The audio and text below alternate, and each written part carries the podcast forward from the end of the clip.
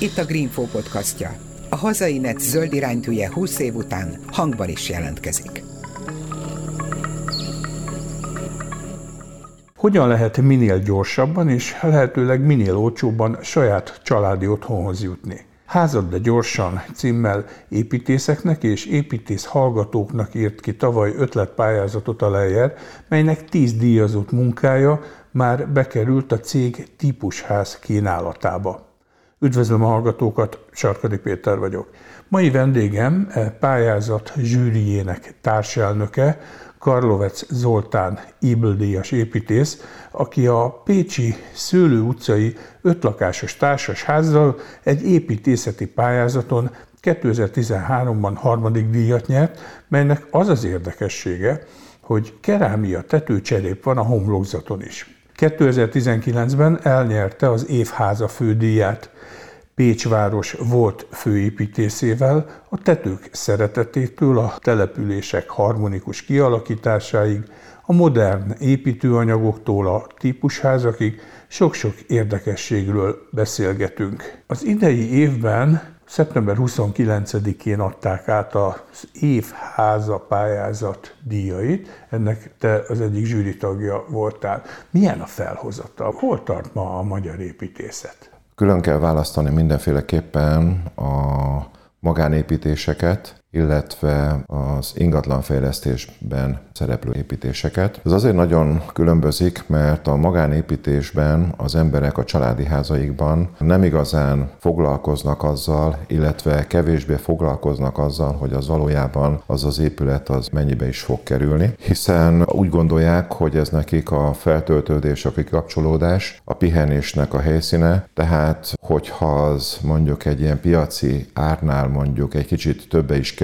akkor is elégedettek és boldogan kifizetik azt az összeget, természetesen, hogyha van miből. Tehát ezeket a fajta ilyen externáliákat is belekalkulálják. Így van. Tehát például, hogyha azt mondjuk, hogy eleve négyzetméterbe a családok véleményem szerint nagyobb házakat építenek, mint amire valójában szükségük van. És ez, hogyha többe is kerül, ők azt mondják, hogy ez nekik azért nagyon fontos, mert ez az, amiben az ő feltöltődésük biztosított. Ez a lakáspiacon, illetve hát az ilyen vállalkozásban történő építéseknél, amik eladásra készülnek a lakások, ez teljesen máshogy van ott nagyon-nagyon feszes programmal, nagyon kevés olyan lehetőséggel, ami nagyobb extrákat engedne az építésznek, készülnek ezek a házak. Tehát um, visszatérve az eredeti kérdésedre, az évháza pályázaton nagyon különbözőek voltak ezek a pályaművek. Ezeket a pályaműveket több csoportba osztva lehetett beadni pályázatként. Voltak lakóház, középület, illetve most megjelent egy új, ami nagyon-nagyon fontosnak gondolom, a társasházépítés. Ugyanis ezek a társasház építési projektek, ezek nagyon meghatározóak, nem csak Budapest, hanem más nagyobb városoknak a belvárosi projektjeiben, az a városok életében. Mennyiben jelennek meg ezekben a tervekben a legkorszerűbb építkezési anyagok. Ezt most azért mondom, mert ugye hát minél korszerűbb, azért energetikailag annál jobb, és hát az energiatakarékosság az egyre fontosabb szempont. Ez így igaz, nagyon-nagyon megjelennek ezek. Tehát ma már eleve vannak olyan előírások, hogy milyen energetikai standardokat kell betartani. Ez nagyon jó, mert ez arra kényszeríti a beruházókat is, illetve az építetőket, illetve a vásárlókat is, vásárlóknál is megjelenik ez az igény,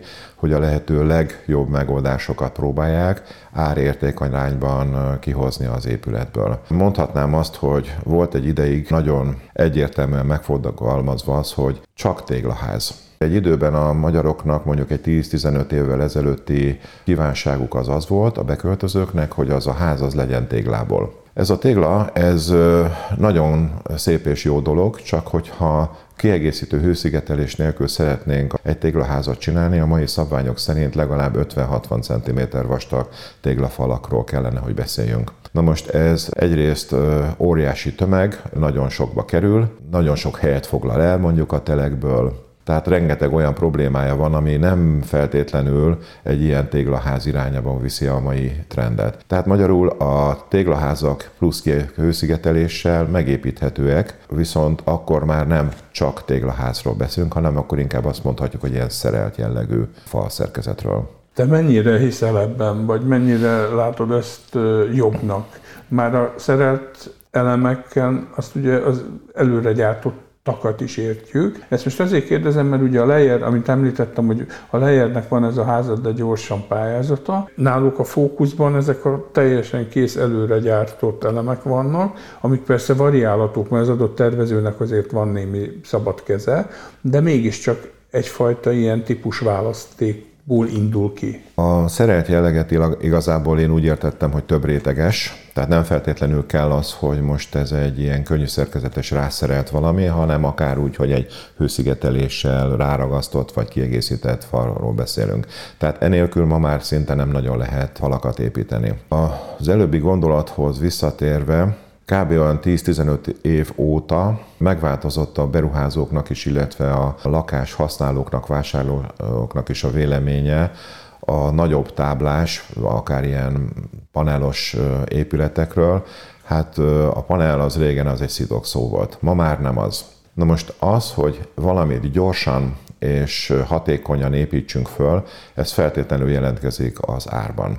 A lejérnél vannak ezek a nagyelemes építési rendszerek, ezeket a nagyelemes építési rendszereket előszeretettel használják ma már az építésben, kivitelezésben. Mivel kiegészítő hőszigetelés feltétlenül szükséges rá, ezért ezek a kérekpanelek, amik akár a helyszínen viszintesen, födémként, függőlegesen, falként, akár ferdén a tetőszerkezetbe is elhelyezhetőek, ezek nagyon szerencsések, mert egy nagy tömeget adnak az épületnek. Az épület tömege az azért fontos, mert a hőtechnikai szempontból nem csak az a lényeg, hogy a, milyen jó az épületnek a hőszigetelése, hanem kell egy hőtehetetlenség, és a hőtehetetlenséget azt csak a tömeggel tudjuk elérni.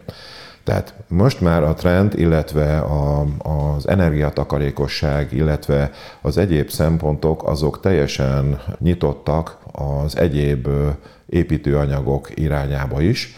Tehát egy ilyen réteges szerkezetnél akár a tartószerkezet az lehet beton is, tehát például ma már nagyon gyakran ismét panelból építkezünk. Te építészként ezt preferálod? Igen, én ezt nagyon jónak gondolom ezt az irányt, mert vannak olyan szerkezetek, vannak olyan épületek, amit nem is lehet szinte másból megépíteni.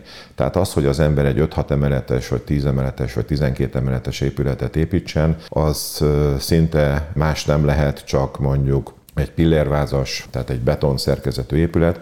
Most, hogy az csak vászszerkezetként vagy falszerkezetként beton, ez tulajdonképpen mindenképpen átgondolandó, de az építésznek mindenképpen ad egy olyan szabadságot, amivel ezt a léptéket ezt meg tudja csinálni. És hogyha én oda megyek hozzá, hogy hát tisztelt Karlovec Zoltán építész úr, én szeretnék egy egy vagy mondjuk egy kétszintes családi házat építeni. Ezt tervezze meg nekem. Ajánlod azt, vagy esetleg szóba jön az, hogy hát lehet, hogy akkor valamelyik ilyen lejjebb típus házat vegyük alapul, és ezt egy picit tervezzük át. És akkor ez, ez egy viszonylag gyors, viszonylag olcsóbb lesz. És nem kádárkocka egyenház lesz, mert ez típusház, ugye ezt a kettő fogalmat mindig keverik sokan. Igen. Hát, hogyha most egy családi házról beszélünk, ugye nagyjából a családi háznak költsége az három részből áll. Az egyik a telek, a másik maga az épület, a harmadik pedig a berendezése, illetve a kert. Ezt általában el szoktuk úgy felejteni. A második része, tehát az épület is két részből áll. Az egyik a szerkezetépítés, ami mondjuk az alap, a födémek, a falak, tetőszerkezet nagyjából ez a szerkezeti része, és az összes többi az épületnek a kiépítése. Tehát Mármint villanyvíz. Villanyvíz, így van, burkolatok, fürdőszoba, stb. És ezeket még tovább lehet bontani, de maradjunk nagyjából ezeknél a, az egységeknél. Akkor én azt mondanám neked, hogy akkor beszéljük meg, hogy őszintén, azért mondom ezt az őszintén dolgot, mert az őszintént az általában el szokták az építetők egy kicsit felejteni. Tehát az igények és a lehetőségek azok nem mindig fedik egymást. Tehát a beruházóknak, tehát az építetők, családi házépítetőknek a nagy része, azok nagyon komoly igényekkel jönnek. és a lehetőségek azok pedig az nem más, mint a pénztárcájuk.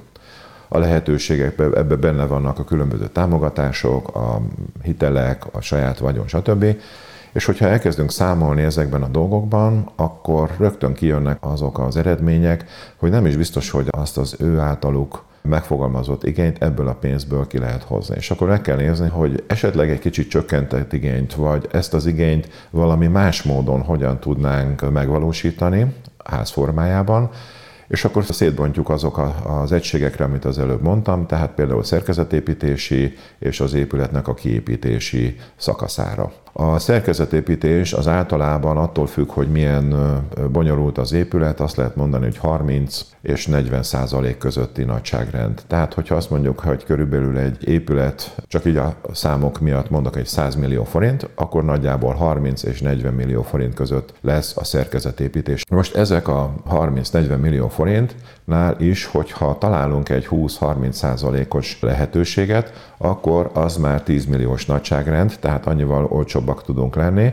és innentől kezdve már nem is 100 millióról beszélünk, hanem már csak 90-ről. A kiépítési, főleg a családi házaknál az ilyen fürdőszoba, konyha, egyebeknek a burkolatoknak a kiépítésénél nagyon szívesen elmennek a beruházók egy nagyon komoly áremelkedés irányába. Azért mondom így, hogy szívesen, mert ha bemennek és azt mondják, hogy ez a csempe 6000 forint, a másik az meg 10 forint, hát az nem is olyan nagy különbség, mert az egész szobára az most csak mondok egy számot 50 ezer. Igen, nem csak, hogyha mindenhol egy ilyen 30-40-50 százalékos pluszt ráteszünk, akkor nagyon komoly áremelkedés jöhet ki, főleg a, a második szakaszában az épületnek.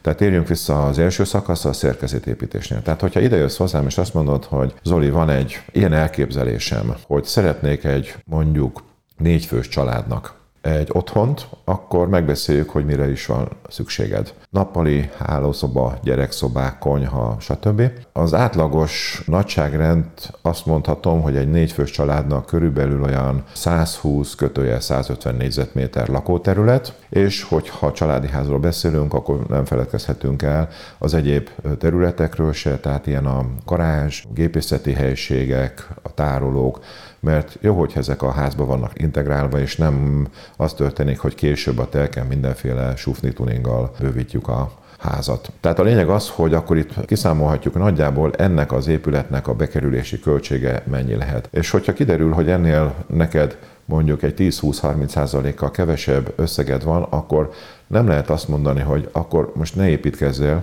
hanem próbálj meg építkezni, de úgy, hogy nagyon-nagyon nézzük meg azt, hogy mire is költjük a pénzt és hogyha ezt végig tudjuk venni, és ezt az üteme, ütemtervet nagyjából tudod tartani, most ne számoljuk itt bele az előre nem látható áremelkedéseket, meg egyebeket, akkor elképzelhető, hogy így egy olyan otthonhoz tudsz jutni, amiben tényleg ez a feltöltődés, kikapcsolódás, ez meg tud valósulni. Tehát akkor azt mondjuk, hogy nézzük meg, hogy a, hol tudunk spórolni a szerkezetépítésen. És akkor megbeszéljük, hogy feltétlenül ragaszkodsz te a tégla építéshez, vagy elképzelhető mondjuk egy, egy nagyobb elemes, akár betonból készült szerkezetű épület, mert az egyiknek ennyi az ára, a másiknak annyi az ára. Van-e benned olyan ellenállás mondjuk valamilyen anyag miatt? Általában ez a panel dolog, ez egy nagyon rossz beidegződés volt a múltban. Hát ugye mindig ez jött, hogy jaj, mert egy szöget se lehet beverni. Igen, de a szöget azt be lehet verni, csak nem úgy.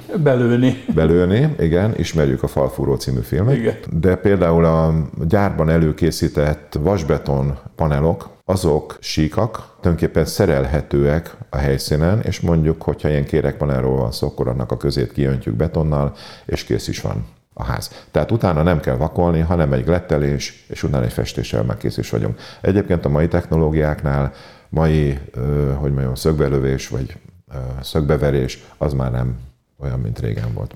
Jó, és amiről talán sokan megfeledkeznek, hogy jóval gyorsabb, nem kell hozzá annyi szakember, mert hogyha időben előre pontosan megtervezik, hogy hova kerüljön a konnektor, stb. stb., akkor egy családi házat gyakorlatilag egy hét alatt föl lehet húzni. Hogyha már le vannak adva tervek, csak ugye meg kell csinálni az alapot, az, az ugye a tulajnak a dolga, aztán jön a cég, és meg a előre megrendelt elemeket egy hét alatt összerakják. Igen, most a költségeknél nagyjából azt lehet számolni, hogy a szerkezet építésnél a munkadíj és az anyag áraknak a nagyságrendje az kb. 50-50 százalék. Tehát nagyon jól mondtad, hogy ha mondjuk tegyük fel egy 50 órát, vagy egy 500 órát, kicsit vegyünk nagyobb léptéket, fordítanánk mondjuk egy szerkezetépítésre kiselemes technológiával, akkor lehet, hogy ennek a feléből, vagy hát a feléből talán nem, de mondjuk egy 60%-ából jön neki, hogyha egy nagy elemesből csináljuk.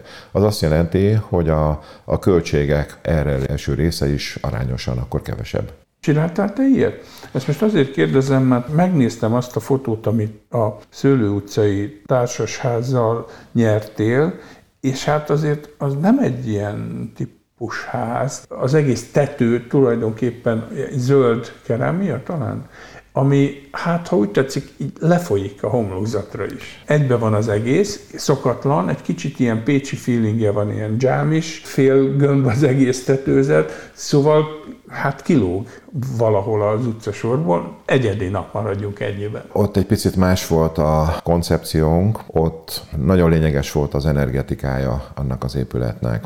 És azzal, hogy megépült egy falszerkezet, és a falszerkezet elé került egy szerelt, hőszigetelt és kiszellőztetett légrétegű plusz homlokzat, ami ez a említett kerámia cserép. Ez arra volt jó, hogy a levegő mielőtt ugye átforosodik nyilván itt a, a homlokzat mellett a levegő, mielőtt átmelegíteni a falakat, azelőtt kiszellőzzön. Tehát magyarul a falak külső hőmérséklete az nem több, mint a valóban ott lévő hőmérséklet, tehát hogy nyári esetben mondjuk 30 2-3 fok. Viszont, hogyha ez egy homlokzatnak a közvetlen besugárzott hőmérsékletét nézzük, akkor ez akár lehet több is. Hogyha például mondjuk az építészek szeretik a terrakotta vagy vörös szint, az ugye nem teljesen visszaveri a fényt, de mostanában divatos ilyen sötét, ilyen szürke, meg fekete, meg ilyen homlokzatoknak a felülete akár lehet 60-70 Celsius fok is. Tehát ott ennek ez volt a lényege. Úgy tudom egyébként, hogy a lakók nagyon szerették, tehát tényleg energetikus lett az épület. Jó, hát hogyha ez az antracit, hogyha az ember az autójába a nyári napsütésbe a műszerfalra teszi a kezét, érzi azt érzi, így van, így van. Ez egy ilyen kísérleti próba pilot volt a részedről?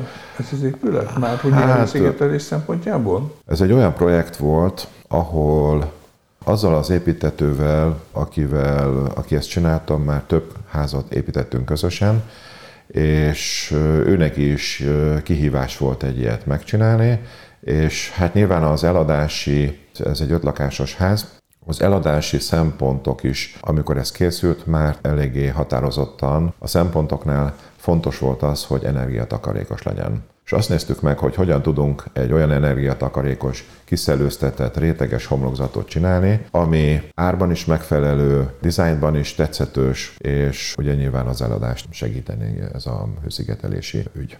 És akkor lehet ez egyfajta ilyen követendő irány? Mert hogy ugye a homlokzatokon keresztül, ha az rossz szigetelésű, elúszhat az energia, hát 35%-át becsülik. Tehát ennyit meg lehet fogni, hogyha mondjuk jó hőszigetelem. A réteges homlokzatok története az nem új. Régen is volt, az, hogy használjuk, nem használjuk. Hát nem nagyon elterjedt szerintem Magyarországon. Azért irodaházaknál is gyakran ugye kőburkolattal burkolunk. Hogyha... Jó, én most, bocsánat, én most olyan családi Igen, igen. Tehát tulajdonképpen én azt gondolom, hogy egy ilyen szerelt homlokzattal, egy ilyen réteges homlokzattal, mindenféle kiszelőztetett homlokzattal mindenképpen jó járnak az építetők. Tehát, hogyha például azt mondom, hogy van egy olyan hőszigetelt épületünk, ami elé kerül egy kiszellőztetett légrés, és az tényleg működik, akkor annak főleg a nyári időszakban a hűtési energiájában rengeteget tudnánk spórolni. És egyébként ebben a tető vonalban, ami neked az egyik ilyen nagy liblinged, itt technológiailag mondjuk Magyarországon bármilyen anyagot elérhetek, hogyha bemegyek egy építőkereskedéshez? Mint hogyha Nyugat-Európában lennék? Tulajdonképpen igen. Tehát tulajdonképpen elérhető minden. Ha csinálunk egy ház a házban, megoldást, tehát van egy külső hely, ami mondjuk a ház, van egy kiszellőztetett légterünk, és azon belül van a tényleges ház, azért mondom, hogy ház a házban, ennél jobb energetikai megoldású helyzetet nem nagyon találunk.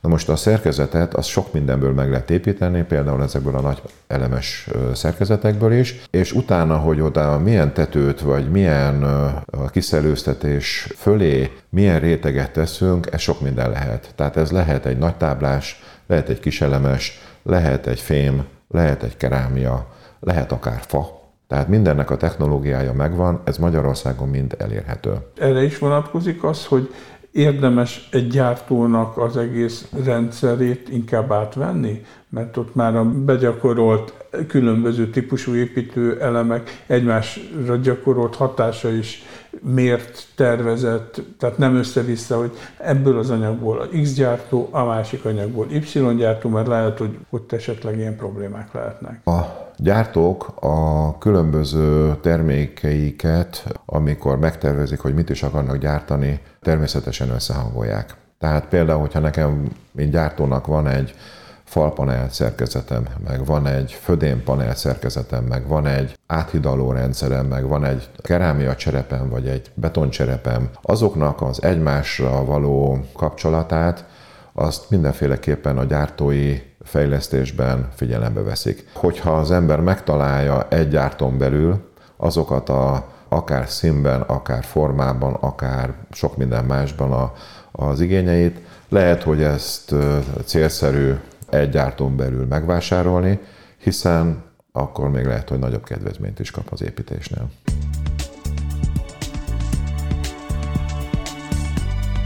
Ez itt a Hazainet zöld iránytűje, a Greenfo podcastja.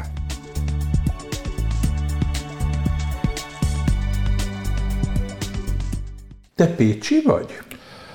Születettem nem, de én Pécsinek tartom magam. Mióta élsz Pécsen?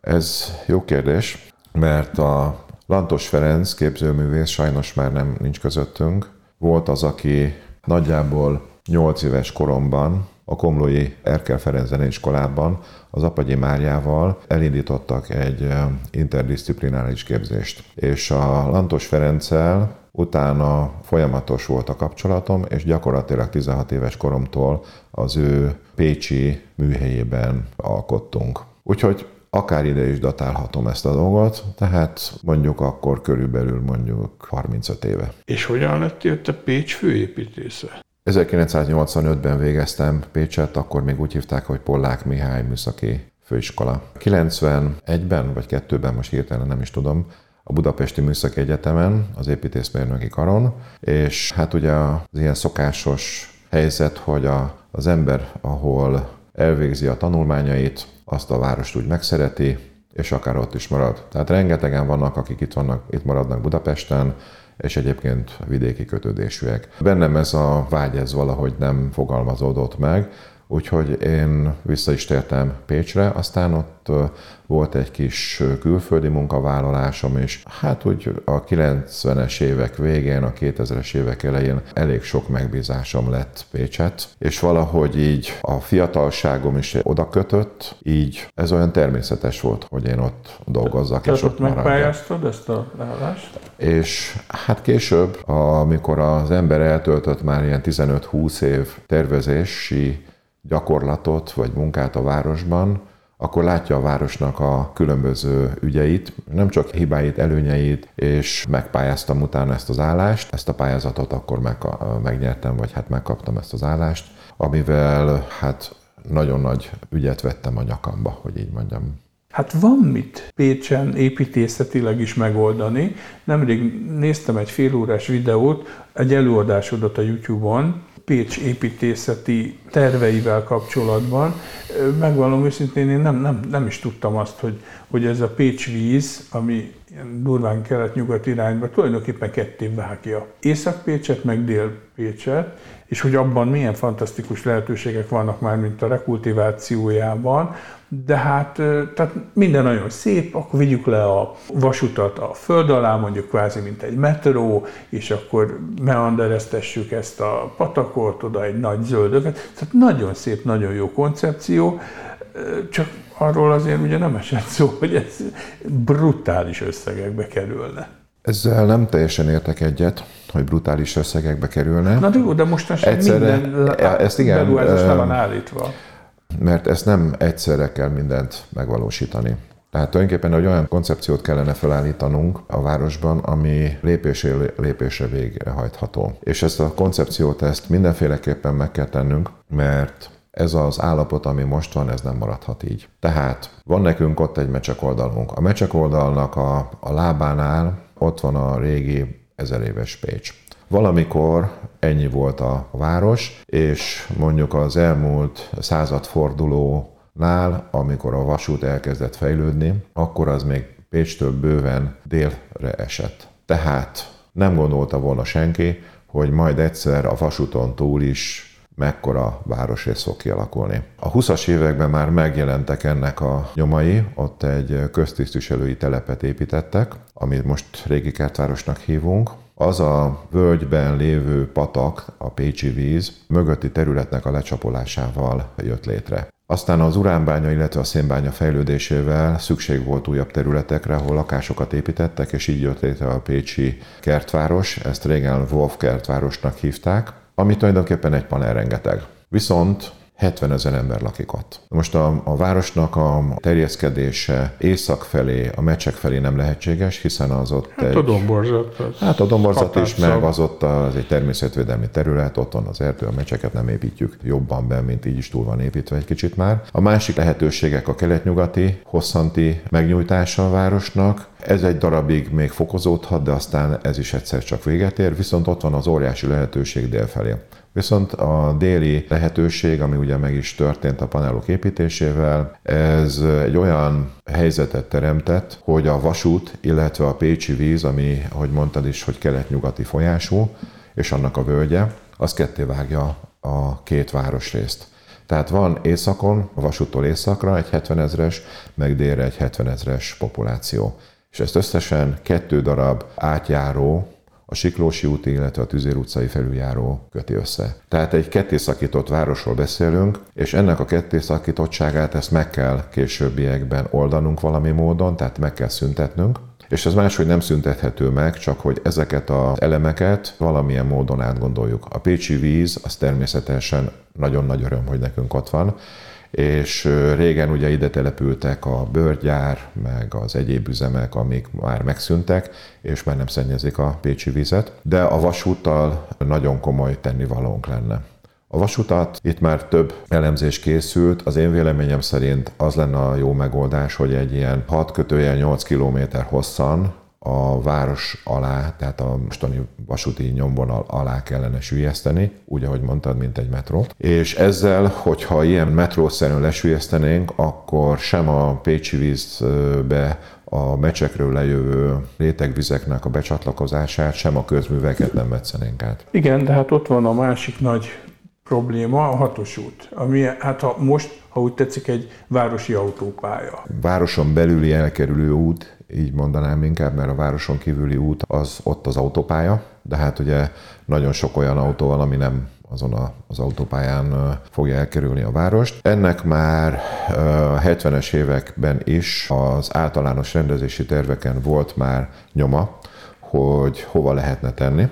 Ezt az elkerülő utat, ami tulajdonképpen nem lenne olyan elkerülő út, hogy végig lehet rajta mondjuk 90-nel száguldani a városon, hanem ez egy városi út lenne, csak nem ott lenne a helye, ahol most van. Hiszen van ott a Pécsi víz környékén, ahogy mondtam, megszűntek ezek az üzemek, már nem szennyezik a Pécsi vizet, olyan területek, amiket a belvároshoz lehetne és kellene is csatolni. Az autó elkerülő útnak a nyomvonalát azt a régi szabályozási tervek vagy rendezési tervek a Tüskésrét út és az Észak-megyer dűlő nyomvonala környékére tervezték. Most a legutóbbi helyépítési szabályzat egy kicsit konkretizálta ezt a dolgot. Az úttervezők megtervezték azt a terület szélességet, amiben kellemesen elfér kétszer két sáv, akár osztott pályásan is, plusz még a lekanyarodó sávok és a tartaléksávok is elférnének. Tehát a mostani szabályozási terven egy lépéssel közelebb jutottunk ahhoz, hogy ezt az elkerülő utat meg tudjuk tenni. Na jó, hát pénzkérdése minden. Pénzkérdése, de ezzel olyan óriási tudnánk előre lépni, hogy a mostani hatósnak a nyomvonala az visszaminősülhetne a négysávosból egy kétsávos úttá, ami fasorokkal, kerékpárutakkal kiegészíthető lenne. A Pécsi hőerőműnek a pernyéje irdatlan mennyiségben ott van deponálva tulajdonképpen ebben a Pécsi víz sávban. Ezzel mi lesz? Mivel ezek összefüggő témák, a Pécsi víznek az ügye, a vasútnak a lesülyeztésének az ügye, és ezeknek a salaktárolóknak vagy pernyedomboknak az ügye, ezért erről órákat lehetne beszélni. És ezek ráadásul mint egy nyomvonalon vannak, a Pécsi víz mentén vannak ezek a dolgok, ilyen plusz-minusz 500 méter, 1 kilométeres távolságon belül, ami egy olyan 350-360 hektáros terület, amely a Pécsi belvárosnak a jövője szempontjából nagyon lényeges. Tehát ezeken a területeken vannak elhelyezve a Pécsi erőműből, a szénerőműből, a szén elégítése után keletkező pernyének a, a dombjai. Ezek hatalmas területek, és ezek ott vannak a Pécsi víz mellett. Ezt a pernyedombokra több fúrás történt, laboratóriumi vizsgálatok kimutatták, hogy rendkívül módon alkalmas az építőipari hasznosítására. Tehát cementgyáraknál, mélyépítéseknél, építőanyag képzésnél, gyártásnál. Ez Tehát másodnyersanyag és nem másodnyersanyag, igen. Ennek a rekultiválása korábban megtörtént. De hogy ezt rekultiválásnak hívjuk-e, ez jó kérdés, hiszen ezen csak egy nagyjából 20-30 cm földréteg van ezeken a pernyedombokon. A pernyedombok bejárása után lehetett látni, hogy ezek a növények csodákra képesek, amik ott vannak, mert hogy élnek benne, de ezek valójában ilyen bokros, tüskés zöldek, ami tulajdonképpen azt jelenti, hogy nem egy erdős területté vált a rekultiválás után, hanem inkább egy ilyen cserjés bokros területté. Tehát ezeknek a pernyedoboknak a felszámolására készültek már tervek, hogyan történhetne ez meg, ennek kettős haszna lenne. Egyrészt eltűnnének a, a városból, tehát hasznosíthatóak lennének másodnyersanyagként, másrészt viszont óriási területeket nyernénk, ami parkokká, esetleg mondjuk azon a területen, ahol mondjuk van a balokány csatlakozása, további kulturális központoknak a létrehozása lenne lehetséges. Régóta ilyen akut probléma Pécsen a tömegközlekedés. De ebben a videóban azt mondtad, hogy hát itt lehetetlen lenne megoldani azt, hogy mondjuk trolli vagy villamos hálózatot újra fejleszteni. Miért? Oké, okay, domborzat az nem csak a domborzat. De mondjuk a Miskolcra gondolsz, hát ott azért az egyes villamos az egy ilyen gerinc. Pécset is volt villamos, és nosztalgiával gondolunk rá, de ezek a villamosok ezek úgy közlekedtek, hogy egy nyomvonalon kitérőkkel. Tehát a Pécsi belváros az rendkívül módon szűk, tehát nem hasonlítható Miskolchoz. Hát én nem tudom, azért az ember elmegy mondjuk Portugáliába. Tudtam, hogy ezt fogod mondani. Ez a klasszikus. Klasszikus. Igen, de az is egy ilyen romantikus villamosozás, ami ott van. Turista látványosság. Turista látványosság, igen. Én azt gondolom, hogy ez a kötött pályás közlekedés, amire voltak próbálkozások, készültek rá tanulmányok, hogy hogyan lehetne megvalósítani akár troli, akár villamos, de ami tényleg működik. Tehát nem csak turista látványosság, hogy egy vagonban áll az egész szerelvény, hanem úgy, ahogy mondjuk akár Miskolcon, hogyha már ezt említetted, vagy akár Budapesten, Tehát, hogy, hogy tényleg tömegközlekedésre alkalmas legyen, ahhoz nincsen elég hely a kötött pályásoknak. Viszont én azt gondolom, hogy azzal, hogy most változik, és egy nagyon komoly időszakban vagyunk, a üzemanyagnak a használata, tehát nem feltétlenül dízelbuszokra és dízel, nem tudom milyen járművekre van szükségünk, vagy benzines autókra, vagy nem tudom micsodára, hanem itt van a, a lehetőség, ami ugye most már nagyon pár év alatt felfutott ez az elektromos autózás. De én egyébként megmondom őszintén, hogy én jobban hiszek a hidrogénüzemű tömegközlekedésben főleg, és én azt gondolom, hogy el fog jönni ennek az ideje, amikor ez kötött pálya nélkül, hidrogénüzemű buszokkal lehet közlekedni Pécs belvárosában. Nem vagy egyedül, mert a világ legnagyobb autógyártója is ami a Toyota, ő is inkább a hidrogénbe hisz hosszú távon, mint az akkumulátoros technológiában. Persze mondjuk ez az kell, hogy valóban zöld hidrogént tehát környezetbarát módon tudjunk megújuló energiaforrásokkal hidrogént előállítani, ez még fejlesztés alatt van. Igen, de rengeteg lehetőség van. Én épp a, nem olyan régen olvastam erről egy cikket, hogy Svédországban is, illetve Afrika partjainál is olyan árapályerőműveket, vagy ilyen vízi, tehát a víz mozgásából adódó energiát felhasználva hihetetlen teljesítményű erőműveket, tehát ilyen 1 megawatt teljesítményű erőműveket készítenek. Tehát ez olyan, mint egy, amit én láttam, mint hát egy... az egy, mint egy régebbi magyarországi szélkerék, az első Igen, csak annyi, hogy ez egy, ez, amit láttam, egy ilyen szivarformájú berendezés, ami rögzítve van a tengernek a fenekére, és különböző ilyen propellerek mozgásából nyert energiát azt használják föl, mint zöld villamos energia a víz bontására. És hogyha ez megtörténik, akkor onnan azt a hidrogént már csak el kell szállítani.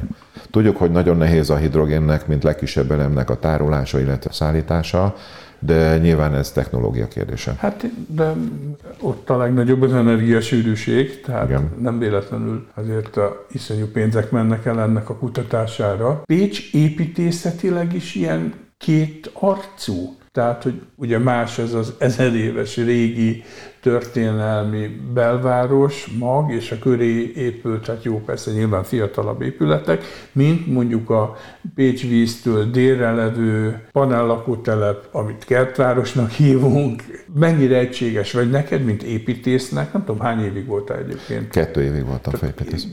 Hát ez nem sok, hogy érdemi dolgokat mondjuk ki lehessen verni, de mondjuk, hogy építészetileg lehetne ezt valahogy egységesíteni, vagy olyan pécsi egységesíteni a város? Nem szükséges ezt egységesíteni.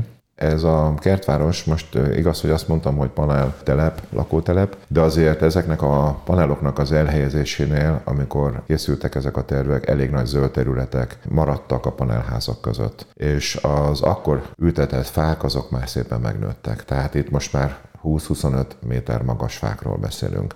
Tehát lehet, hogy ezt egy kicsit így kertvárosként erős emlegetni, de valójában tényleg vannak ott zöldek, és egyébként meg kell mondjam, hogy a kertvárosban nagyon szeretnek ott lakni az emberek tehát a panelok között. És főleg ez a panelszitok szó, amiről az elején is beszéltünk, ez már úgy elcsendesedett, tehát már nem az a véleményünk a panelról, mint mondjuk 15 évvel ezelőtt, és ezáltal kimondottan ilyen szerethető épületekké is tudtak válni, főleg azzal, hogy megoldották az energetikáját hőszigeteléssel, új nyílászárokkal. Visszatérve a kérdésedre, Pécs belvárosa folyamatosan átépül. Mindig hozzá teszünk egy kicsit, átalakítjuk egy kicsit, és az átalakítás, illetve hozzátevés során minden pécsi építész úgy gondolja, hogy a pécsi szellemiséget próbálja tovább valamilyen módon örökíteni. Minden teleknek megvan a története, minden háznak megvan a története, minden kerületnek vagy ilyen kisebb tömnek megvan a története. Az anyagok használata nagyon fontos. A pécsi embereknek a város használata, hogyan is használjuk azt a várost, hova teszünk üzletet, hova teszünk valami olyasmit, ami egy kis teret, vagy valami ilyesmit, ez nagyon fontos dolog, és ettől lesz pécsi az építészetünk, hogy ezek a, a pécsi emberek gondolatait valahogyan az épületekben vissza tudjuk hozni. Jó, hát a nyugat-európai nagyvárosokban is mondjuk egyértelműen reneszánsza van ennek, hogy visszazöldíteni, amit csak lehet.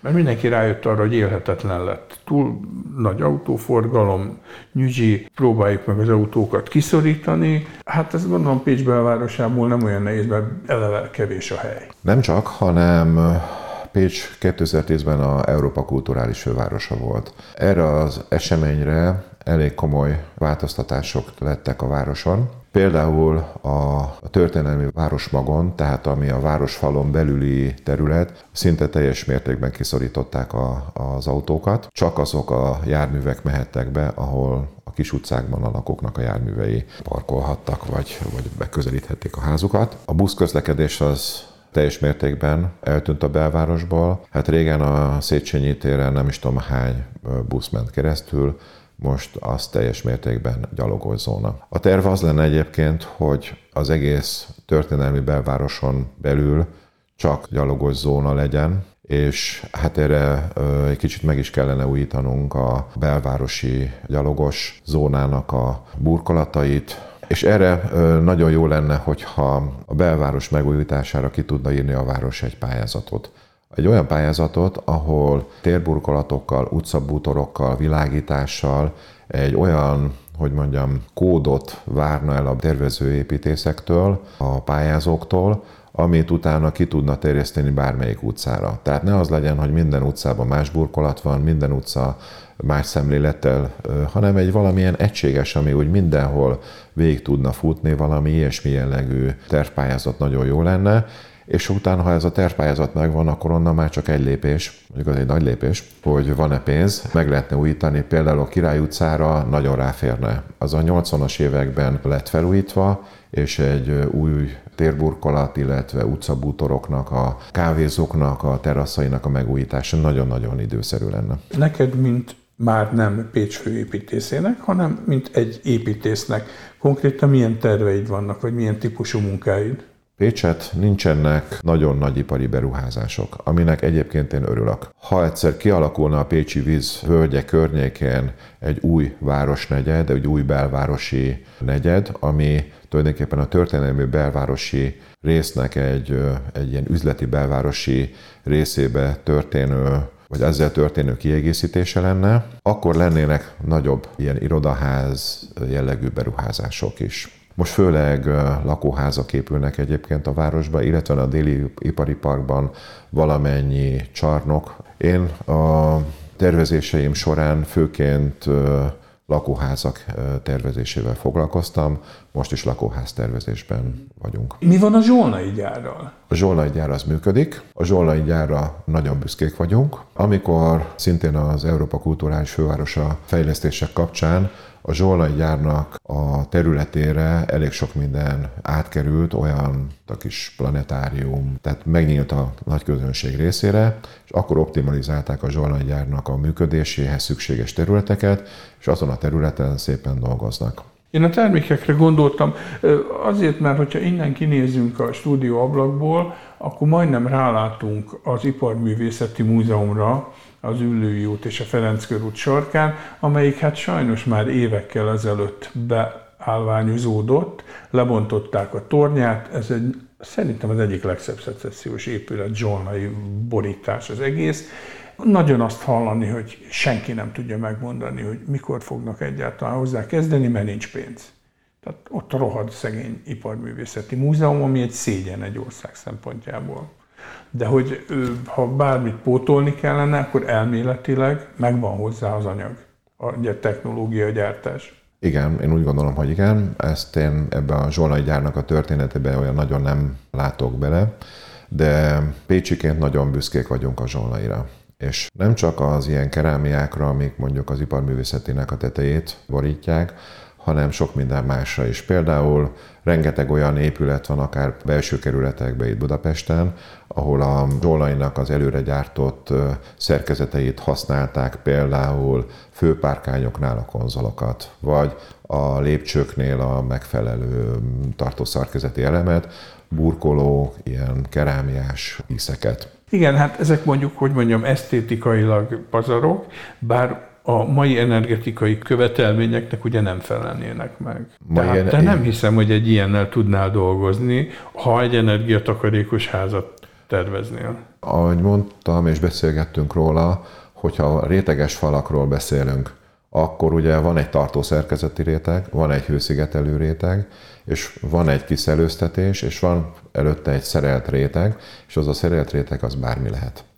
Tehát akár még egy kerámia burkolat is. Jó, ami tehát egyébként... a nagyobb matroska baba, amiben igen, megy tehát a ház a házban. Ház, ház a házban, igen. végül is akkor ez is működne, és Működne, és ez működik is, sőt annyira, hogy a Pécsi építési szabályzatban le van fektetve, hogy bizonyos épületeknél, épülettípusoknál szükséges kerámia használata az épületeken.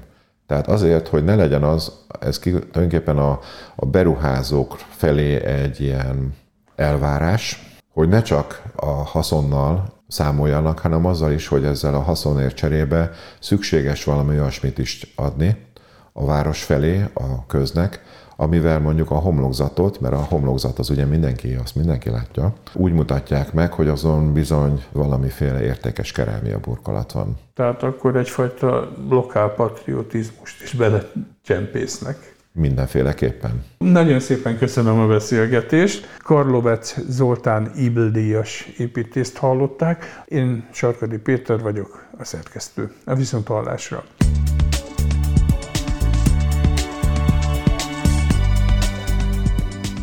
Önök a Greenfo podcastját hallották. Ha kíváncsiak a következő részekre is, iratkozzanak fel csatornánkra, például a SoundCloud-on, a Spotify-on vagy az Anchor különböző platformjain. Honlapunkon a 134 ezer tételes napi sajtószemle mellett a 21 év alatt kihelyezett 47 ezer cikket is megtalálják, ahogyan az összes napra készen tartott rovatunk bejegyzéseit is. Várjuk a 14 és fél ezres Facebook táborunkban és a vasárnapi hírleveleink olvasói között is. Lehet akár a szerzőnk, és hálásak vagyunk, ha támogatja munkát.